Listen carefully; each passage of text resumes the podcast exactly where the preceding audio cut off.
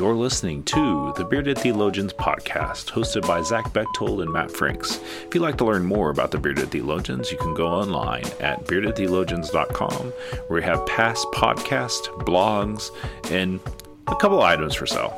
So check us out, beardedtheologians.com. Thank you for listening and enjoy this week's show.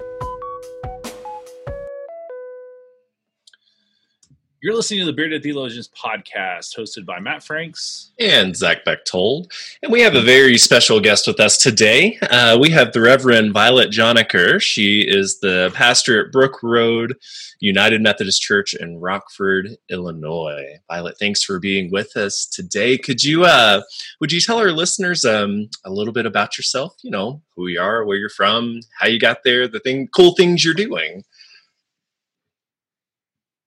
Glad to be here. Yeah, thanks so much for having me. I, I really love your guys' podcast, so it's it's an honor. Um, so I have been serving at Brook Road United Methodist Church for the last two years. This is my third year.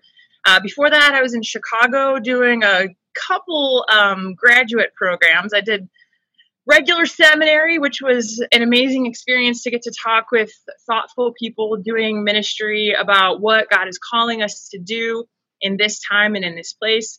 Um, and at the same time, I was doing that, I was also doing a public policy program because I really believe that if Jesus would have had such a program, he would have been all about economic justice studies and public policy because so much of my reading of scripture is that he was calling us to systemic change and not um, just like be polite and nice to each other.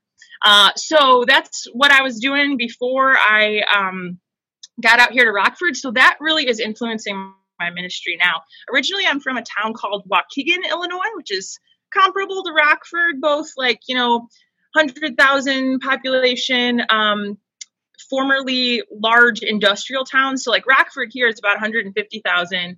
Uh, used to be like a really booming industrial place, especially in like 40s, 50s, 60s.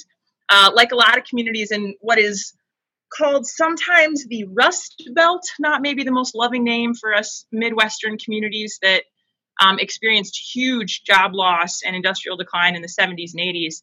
Um, the neighborhood around my church has lots of empty, boarded up factories where uh, people used to work, and it used to be such an economic lifeline here. So, Rockford, like many communities in the Midwest, is still working to recover from that. And so, it's been just so interesting to think about how uh, churches and people of faith can be part of that conversation around community and economic development. So that's that's kind of the the field I was in before I went to seminary was was doing that um, uh, business support and um, revitalization of downtowns. So I I never would have thought that that could be relevant in ministry, but it's turning out to have some really practical uses here. Uh, that's that's I, I, love that work. Um, I serve. Um, I'm in Wyoming right now. I was in Montana. I've served mostly rural uh, communities and uh, and lived in mostly rural communities.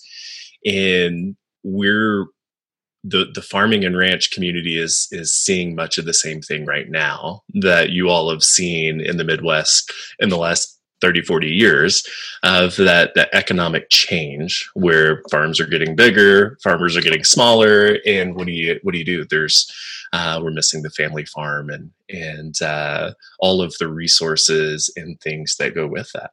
Um, i just came from a community in montana that you know 25 30 years ago had two grocery stores and uh, three or four car lots and now they have one grocery store and none of that you know so it's it's interesting those shifts that that happen and that's important work to do and you're absolutely right that it it flows right into what we do in the church um, because it all all is centered around the people that we're working with and and what they're experiencing and going through yeah you know and when you're talking about uh, decline in grocery stores that's that's um, true both in rural communities and in urban areas. So there's uh, been a lot of studies out recently that have shown that increasingly places that used to have grocery grocery stores and locally sourced food um, now have just the Dollar General or the Dollar Tree and the frozen and prepackaged foods available. And so there's incredible work happening in um, the fields of sociology and public policy around this. And there are bright lights where um, people of faith and churches are working on this too. But I just always think about what it would look like if the church were leading on some of these issues instead of maybe coming a little late to the party once some of these things have reached crisis level. So, like an example of what we're talking about in Rockford right now, um, I was just having some conversation with the mayor and some other clergy yesterday. Um, Rockford, like many other areas across the country, is anticipating um, a crisis of evictions, foreclosures, and homelessness as a result of people being unable to pay their bills through the coronavirus. So I've been working on this huge list um, with bankers and finance people of all of the resource programs that are available in our region about how people can apply for aid to prevent themselves from um, becoming homeless because churches are often so equipped to do what I would call like service ministry or mercy ministries. And we're not as always well equipped or familiar with doing this sort of justice and advocacy ministries. But I don't see those as contradictory or um, something that you can do one without the other, right? So, like, sometimes I've been accused of like trying to get churches to stop working at soup kitchens, and that's not what I'm about at all. But I do really want churches to have conversations about why are people hungry in our community in the first place? And what could we be doing to be showing up at city council meetings to be advocating for affordable housing? Because we're not going to have a charity solution to any of our social problems or we would have done it already because the church has been doing charity for thousands of years so i'm i'm just really interested in like the thinkers and theologians and um, pastors right now who are finding ways to help their congregations and their communities connect with uh, justice work which i see as as building on service work. I've, I've joked before that I think service work can be the gateway drug to justice work. And what I mean is, like, if you're sitting and listening and hearing people's stories, hopefully that will inspire us to ask some questions about, well, gosh, why does the system work that way? And why is it that if you had that one big medical bill, you could end up homeless? Or if you have this one experience, you're not able to a- apply for jobs in our community? So I'm, I've been encouraged to see many more churches doing that. Um, and I, I, hope I can be a part of encouraging churches in my community to follow suit. It, it, and I love that that you're using the service work we're already doing, or hopefully already doing, right, to as a springboard to answering the bigger question, right? Like, why is this happening? We know, or have identified, we have hungry people or homeless uh, people or people on the verge of those things because of economic situations or whatever's going on in our communities but yet we're not asking those bigger questions. We're just you know feeding them and, and making sure they catch them up on the utilities or whatever. But we we're not using that service work into the springboard of justice to say why do we have hungry children in our community? What do we do? You know, there's a bigger problem here, and how do we work with the schools or the local agencies uh, to go how do we feed our kids you know and and not only how do we feed them but how do we make sure this doesn't continue to happen um, I don't think we asked that question enough. Uh, I think we just, hey, we're doing the service, we're doing the work, and, and people are happy, and, and we leave it at that. Um, and and I don't know that that's ever been good enough, but it's certainly proving to not be enough now. Exactly, and one of the most powerful like visualizations I've ever seen of this. I'll try to explain it without drawing it for you. Um, I was at a, a youth retreat um, run by some cool Methodists. My calling is not youth ministry, but many amazing people are called to that. Um, but it was this awesome exercise where we had all these junior high kids um, from different regions, and we were we were trying to talk about social justice, right, and to try to get kids to understand how that's a huge part of our tradition, not only as Methodists but as Christians and as people of faith who believe that God wants for people to experience love and joy and peace and hope and all those good things. Um, and so the exercise uh, had us make a list of all of the different programs that our churches had. So you would list out, um, you know, like, oh, we have this meal program and we have this uh, reading and tutoring program and, you know, whatever, whatever all the different churches did. And kids always know the answers to those. Lots of times they volunteered at them themselves. And then we made another list of um, all of the problems in our community. And the way it was visualized was so cool because it was drawn onto a tree and so when we figured out what the root causes of the problem were, you drew it on sort of the root of a tree. And then what we had to do was match up the programs that we did with the root causes of these problems. And so what the facilitators helped us see is that we were getting at sort of the symptoms of these problems, right? Which we talked about as the leaves on the tree.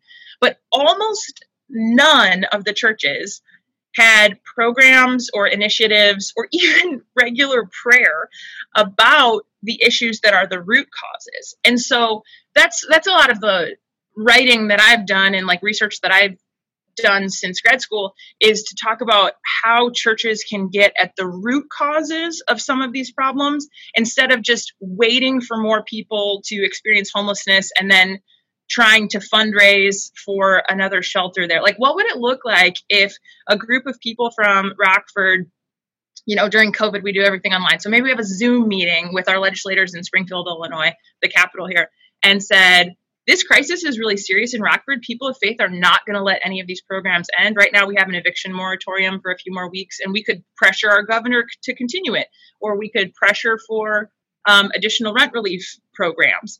And I think the more that we can have churches realize that the solution to everything is not another bake sale fundraiser, because we just can't do that on the scale that is needed in our communities. Um, I think that can be actually a really empowering thing to realize that we don't have to charity fundraise our way out of some of these problems. And gosh, what an evangelistic opportunity for people to see that the church is actually doing relevant work in their lives and showing up for them in meaningful ways. I'd served a church in um, in Norman where I, we were working towards putting together an advocacy team. Um, we had a great community outreach team that worked with all the social services in town. We weren't trying to create anything new, and I think that's one of my issues with with the church is like we see a need in our community, and so we want to start something new. Versus like there's like 50 other organizations that are doing amazing work, and like let's just partner with them. Like, and so this church had it right. They did a really good job of doing that. They partnered with all these great organizations that were doing amazing work across the board um, and so like the next question I kept asking is like, so what do we want to do next? Like, what would be the next thing for our community outreach team? And so like the idea of advocacy came out, and I was like, oh, that's not a bad idea. Like, let's explore that. And so like the hard part is we were in the process of putting that together and then i got moved. Um, and so i haven't really been in a place oh. where i haven't been in a place where um, i can take that next step. And like um, some of it's just getting people to see what's going on in our community and connecting them in and saying like these are things that you know like everybody wants to help in some way shape or form but like the next question is like how? And so like ident- i think you're right by identifying what the issue is and saying like here's ways that we can attack this issue and come at this issue um, and then creating space for like people to come along and saying like you can be a part of this team and, and make it a team and it's not just like three people um, that are doing it because that's usually how it works in the church, isn't it? Like three people do all the work, but like encouraging people, like, hey, you know, um, like you know, every community is dealing with the um, issue of homelessness in some way, shape, or form. Like, hey, let's write our senators about like, hey, here's how this th- this is the the cause of it. Like in my community, we're a drop off point for a lot of the other communities. And what I mean by that is that like peace officers will literally drop off people in our community because we're the larger community in the area and we actually have the most resources to help.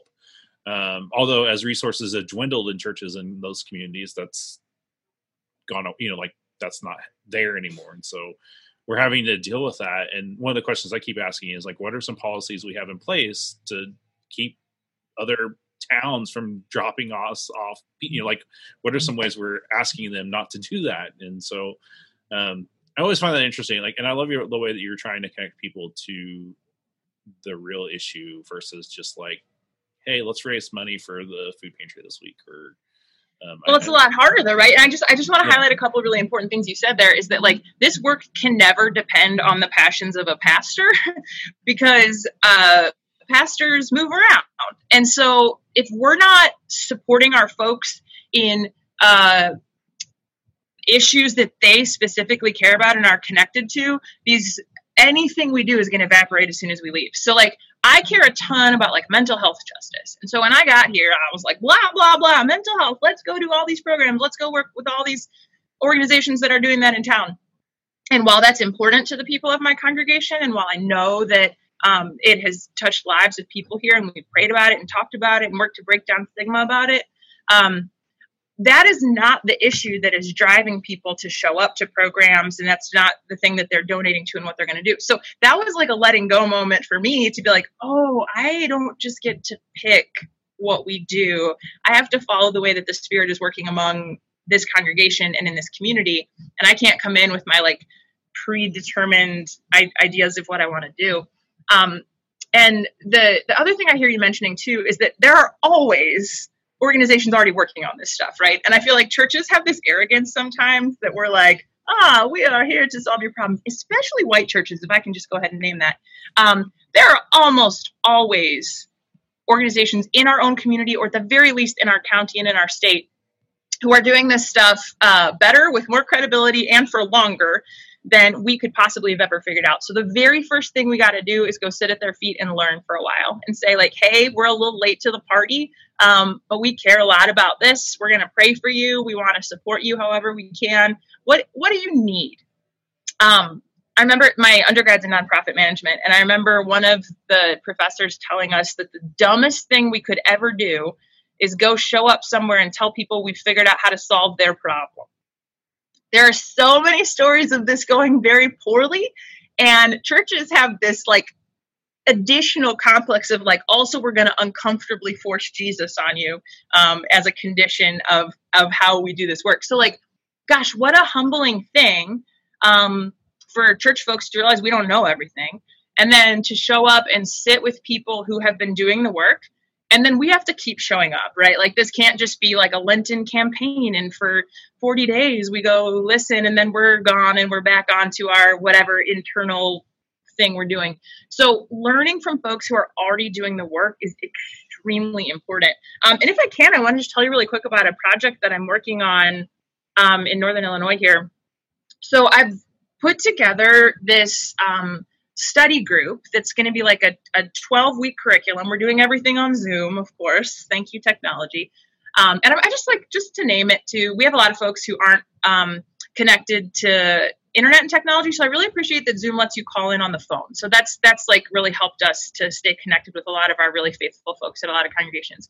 But the project is a 12 week study and I'm calling it transform the world question mark because our United Methodist mission statement is to make disciples of Jesus Christ for the transformation of the world. And I've started to think of it not as like a sentence, but as a circle. And what I mean by that is we're called to make disciples of Jesus Christ so that we can transform the world. But what I really believe is that when we do world transforming work, that's going to inspire people to learn about why we're doing that, to learn about the God we serve, to learn about this Jesus and these prophets who have been calling us to do this stuff for so long.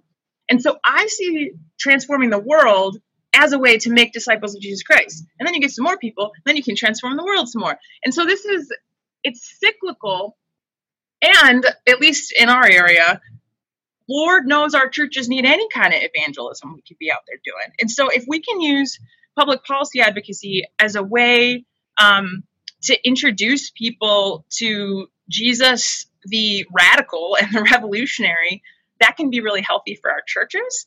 Um, that can be really incredible for people who have never heard that version of God and Jesus, who have heard maybe a different version on television. I'll try to leave politics out of it, but it tends to be the folks who have the microphone talking about Christianity are not telling the story of Jesus the way that I learned it, the, the way that I have heard about it in seminary. And so this project is going to be a study group over three months where we learn about the Methodist history of um, organizing and advocacy and sometimes agitational organizing. Like people don't know this, but like Harry Ward was a United Methodist pastor from Northern Illinois who went on to found the freaking ACLU. And so like Methodists have been doing like labor organizing and policy work and incredible stuff. It even just in Northern Illinois where I've been researching it for years, but across the country, around the world. Um, people don't know about the General Board of Church and Society, which is like the policy advocacy arm of our denomination.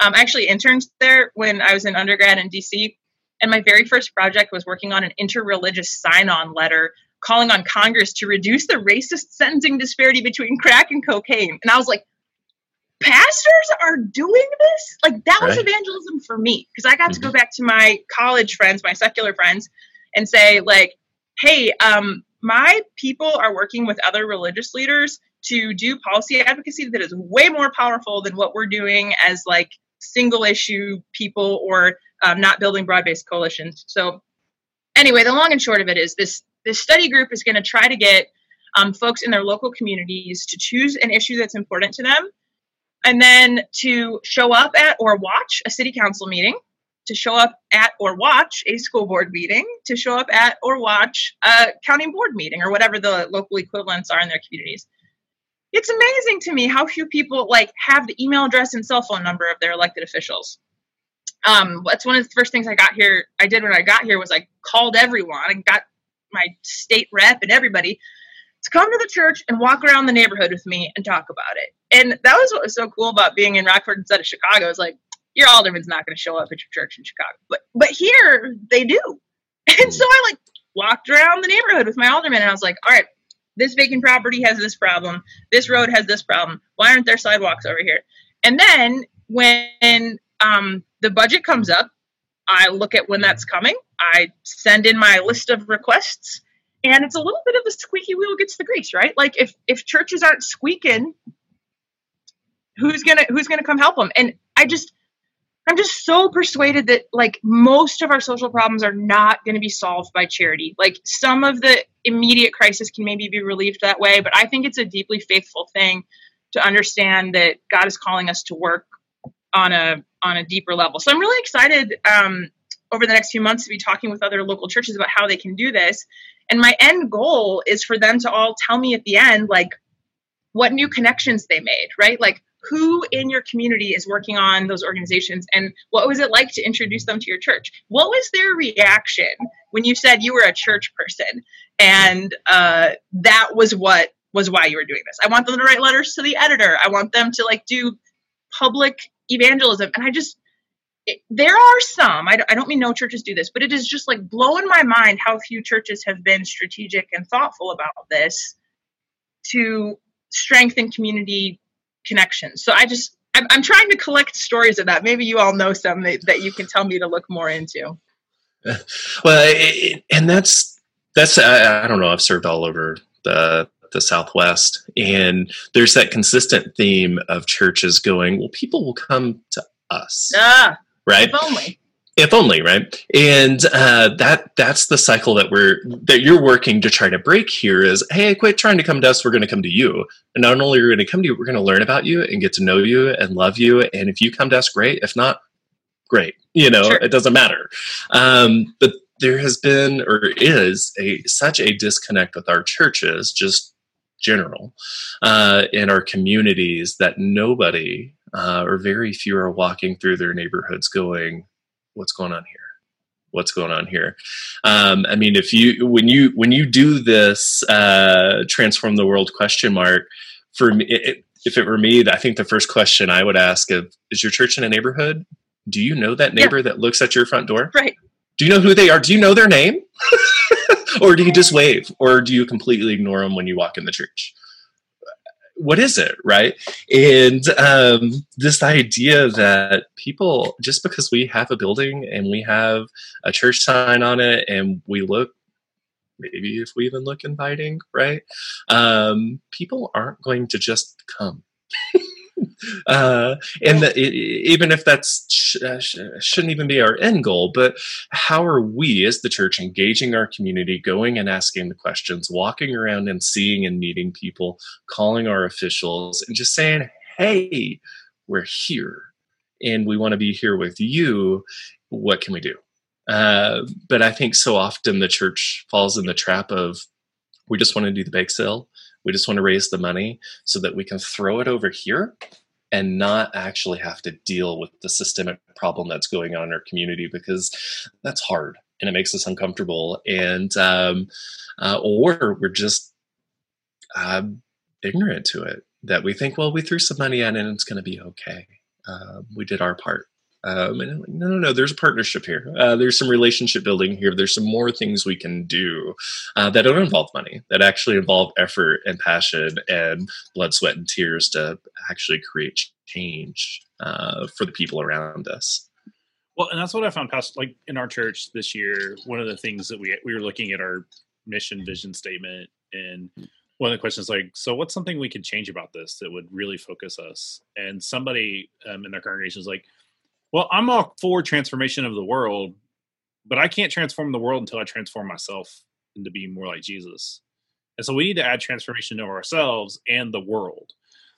And after she said that, like it's really got me thinking about what we're doing and how are we asking people to be transformed and asking people how are they um what are like what breaks their heart and i think of that now in quote i think violet did we lose you i think we lost violet did i lose everybody okay no, oh, no she's there she blinked okay. we're good okay okay good uh, she, she was so intent um and so i was i was a little bit worried um but Sorry. oh no the Zumba got her. She got Zumba. Or did I get Zumba? You're good. I'm just muted. Okay. I think she got Zumba. I think so too. I'm closing things out just to maybe help the connection. So, yeah. She got some Zumba.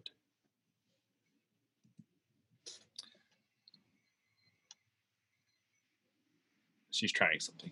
She sent Okay. us a message. I see. I get to edit this. Yay, editing. Hey, sorry, guys. no, it's fine. No, you're good. um, one Thank in you, about church a internet. One in about a hundred uh, times do I actually have to edit things, and so I just get to edit this, and so that'd be fun. Sorry. I'll make a No, note you're thirty good. minute mark. No, okay, that's so. I heard you saying the thing about um, she was saying she needed to transform herself before she could transform the world, and then I didn't hear the end of it. Sorry. Okay, so so she you know she brought up the idea of transformation of self um, to transform the world, and so like I always think of that now in quote, and I and I can't like I don't have it verbatim, but like you know what breaks your heart, kind of what breaks your heart. You know, how are you going to attend to that? And so, like, I've been asking that question, like, what are some things that motivate you all to do? And luckily for me, and one of the things that is passionate for me and things I do in every community I've ever been in, because this is definitely a huge need, is education and working with the schools, working with the schools, not trying to create anything else that adds more to their plate or adds more to my plate, but working within the systems that they have to better their systems. And so, like, our school has a our high school has a really great little food pantry. I mean, it's about the size of my office, and we make sure that their needs are met, and and and all the things that we're able to do. And and you know, some of it we know is systemic, and we've got to work towards better funding it in Oklahoma because that's something we are definitely not great at is funding our schools. Uh, most places aren't anyway, but I mean, Oklahoma is like one of we are definitely the bottom ten on that, and so like I think that's something that most people can buy into because they want to make sure that kids are getting better educated. And so, like, we've done a lot here over the year, uh, actually over the last two years, of really trying to connect in the schools and finding ways to help them because we know if we can strengthen our schools, that's only going to strengthen it, it's reciprocal. So it strengthens the community, it strengthens everything else. And, and so, like, the, thing I guess in thinking about like our conversation is like, what are some ways you're bringing people along with you to help them be transformed? Yeah, that's such a good way to put it. I I, I think just um, we have a lot of work to do in pushing back on this cultural idea that there's some like level of perfection that we're going to reach um, and then we can go do all the world changing work um, but that's like that's like deeply out there right? Is that none of us are quite good enough or quite smart enough or understand um, the way policy works enough to go out there and do it so we're just going to leave it to the other folks. So one of the ideas that i've tried to introduce and i'm not sure i've got a ton of buy-in but i'm really positive that there is no such thing as neutral and church folks have been sold a bag of lies that we can sit back and not get involved, and that's neutral and it's not controversial and we don't have to do anything. But, like, as many famous activists have said, I think it was Desmond Tutu who said it this way like to be neutral in situations of injustice is to be on the side of the oppressor. And so, what I say to my folks is like, if we don't do anything, the message we're sending to our community is that we're okay with the harm that's being caused right now. And so, kind of what Zach was talking about is like, you know, we have this tendency toward money solutions, and we think that that's not controversial because we don't have to wade into the questions of, um, you know, are we going to get involved on this side or that side of the politics of something? But even when we're giving money, we're somehow supporting policies that are out there. Like a, a, thing that's a little bit popular out in this area is to do like fundraisers of like personal products for people who are incarcerated. And so we're basically like donating to the jails, which is one of the most insane things I can think of. I understand why it happens because people have urgent need for whatever it is soap, feminine hygiene products, all different kinds of things. But what we need to be doing is at the same time we're doing that, is standing outside saying, This is absurd that you are taking our tax dollars and then not providing our brothers and sisters and siblings with basic hygiene as we have decided to care for them. Like the the way that sometimes prison ministry happens in a quote unquote non-controversial way, in a neutral way, is actively political. And I think what we can just do is name that again and again. Is that like whatever we're doing or not doing is a political choice and a political statement. And that makes folks uncomfortable though right? Like my folks have been made uncomfortable by being accused of being political and on the side of harm being caused because we're not speaking out against it. And i think that idea right now is is pretty challenging. And so to bring that alongside some of these specific issues about you know are we out there at the Black Lives Matter uh, protests? Are are we out there at um, what the what the NAACP in Rockford is is supporting? How are we putting our prayer into action? Um, I'm a I'm a big proponent of prayer and right like prayer is really important to me and I believe in the power of it. But prayer and showing up is what Jesus did. You know, prayer and speaking out publicly is what the prophets did. And so I think the more that we can encourage our folks um, to be more introspective and say that maybe some of the things that we've internalized as normative in the Christian tradition are actually from society and not from Jesus. And so it's it's hard to challenge ourselves that way, but I think that's a really important starting point is to realize that we're actually not being neutral. I really really love that idea of not being neutral because you're right. There's no there's no such thing, right? You're either you're either standing up for something and someone or standing up with some some someone or you're you're not uh, you're uh, we have seen so much in the last few years. Um, we've given given way too many examples of of silence and complacency is just as harmful, right? Um, if not more so. Because um, if we we as pastors and as people can't speak out against racism, it, it, we as white people sitting in this room can't speak out a, against racism and the racist acts that are happening in our country and the world right now. If we're just silent, we're silent, and and yeah, we're not neutral. You, right. You may have seen the protest sign that's pretty popular in a lot of places. I actually put it up on the screens during one of my anti-racism sermons back in January. Um, the sign says, "White silence is violence," mm-hmm. and I think that was sort of jarring for some of my folks who were like, no, no, no, no, no. I'm, I'm staying out of it. I'm uh, not being political. You know, that whole separation of church and state thing, which is one of the mm-hmm. most misinterpreted phrases on the planet, does not mean what they think it means. Um, but white silence is violence. And so, how in racism, right? And so, like, how else can we think?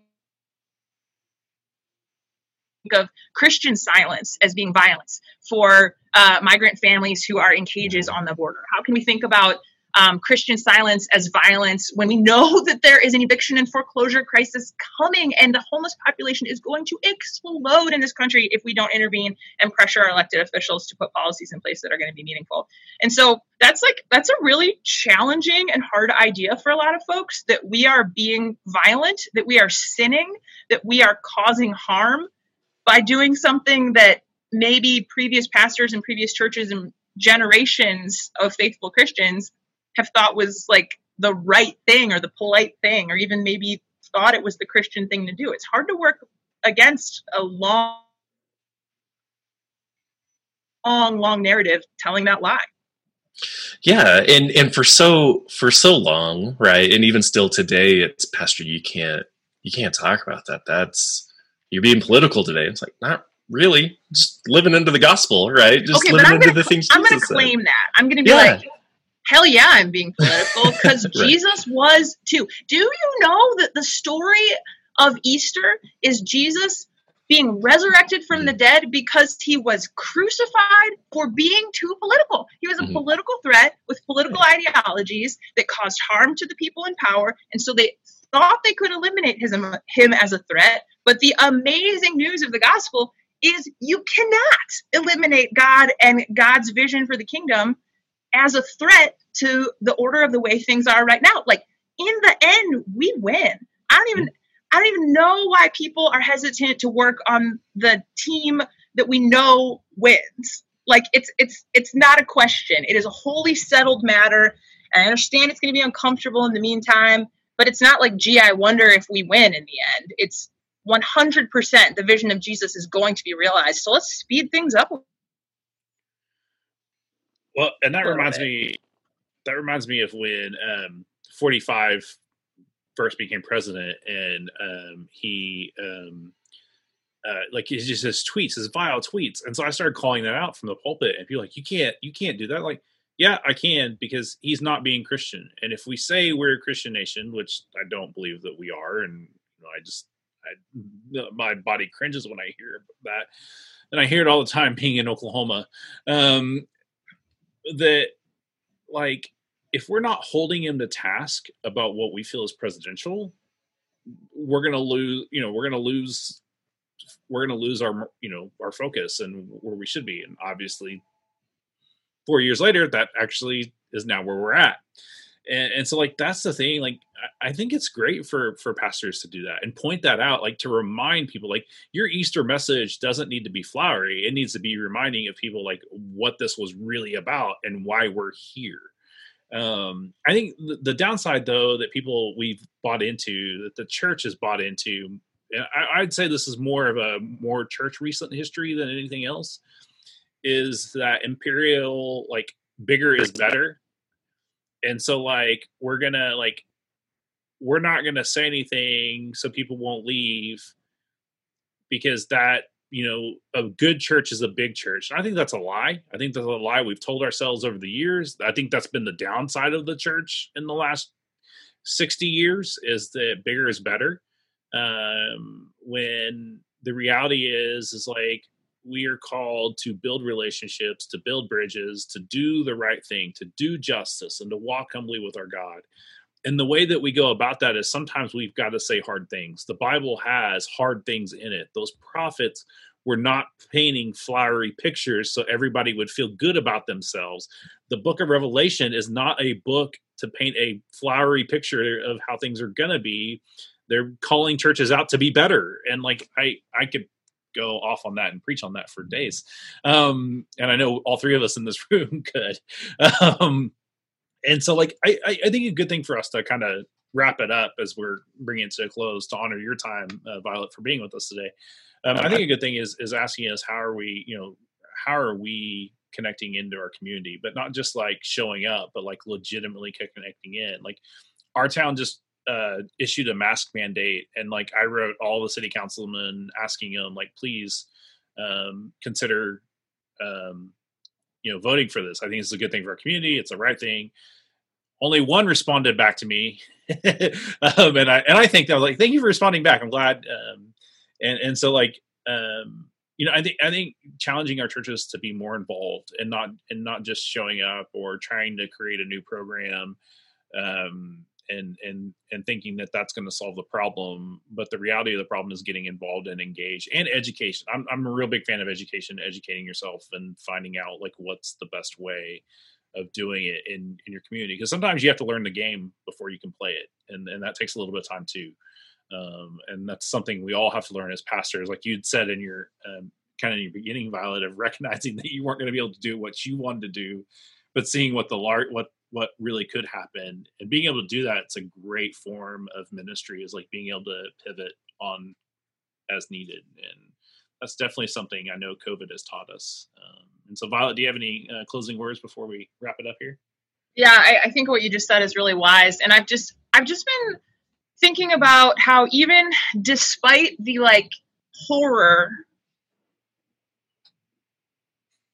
of 2020 um, I am thankful that we do have a religion and a Bible that walks with us through hard times. We don't have the kind of like greeting card pop culture nonsense religion um, that says God demands that you be happy all the time. You know, we have we have books of prophets and psalmists calling out to God and saying, "This sucks so bad, I hate it." And then at the end of the psalm, they say, "But God, I know you're with me." And I have just been taking so much inspiration from all of the times in scripture where God got people through incredibly difficult times because with God's help, we can change the way that things are. We can work with um, the wisdom, the God given wisdom from our public health officials and people working on a vaccine and doing all kinds of great stuff. We can be supportive of that. We can preach about that. Um, we can work with the Holy Spirit filled activists who are calling us out into the streets, who are being Jesus when we, the church, need to be seeing Jesus. And so I just, I actually feel a lot of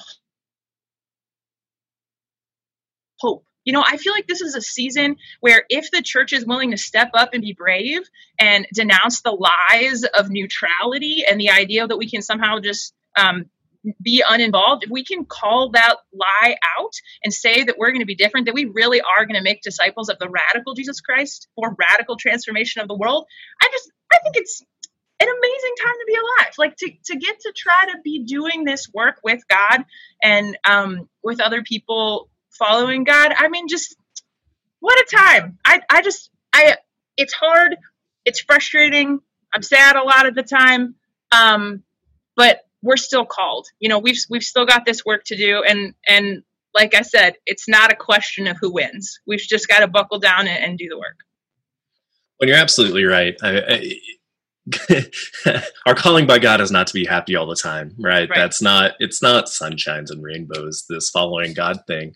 Uh, it, it's getting out and and getting dirty and just being in the muck and mire of this world. Um, and sad. It's hard work. And if it wasn't, that's not what Christ would have called us to do. You know, um, just freaking loving your neighbor is hard work. And that's why Jesus spends so much time on it, right? And if if it wasn't, we wouldn't be called to this work. We'd be called to something different. Uh, we would be called to what is hard and what is pain painful. And um, and and to be in that and to own that be like you know what? Today may suck but god's here with us. And uh, we'll, we'll get through it in those ways. We're in good company. Amen. So um, violet we, we thank you for joining us today and know that you always have an invitation um, to come back. Um, and uh, thank you for your time. And so um, for those that are listening, we'd encourage you to go to our website at beardedtheologians.com and check out all of our great content and, um, you know, pick up, um, you know, we actually do have masks now. So just like, I know everybody needs another mask. And so pick up another mask. Um, it, you know, it's just another good way to keep you safe uh, during this season. And so um, for the Bearded Theologians, I'm Matt Franks. I'm Zach Bechtold. Thanks for checking us out. I want you to subscribe and like this video. And put that thumb, push that thumbs up. Thank you for listening to the Bearded Theologians podcast. Don't forget to like, subscribe, and share on all social media outlets. You can check out old episodes and more information at beardedtheologians.com. Thanks for checking us out.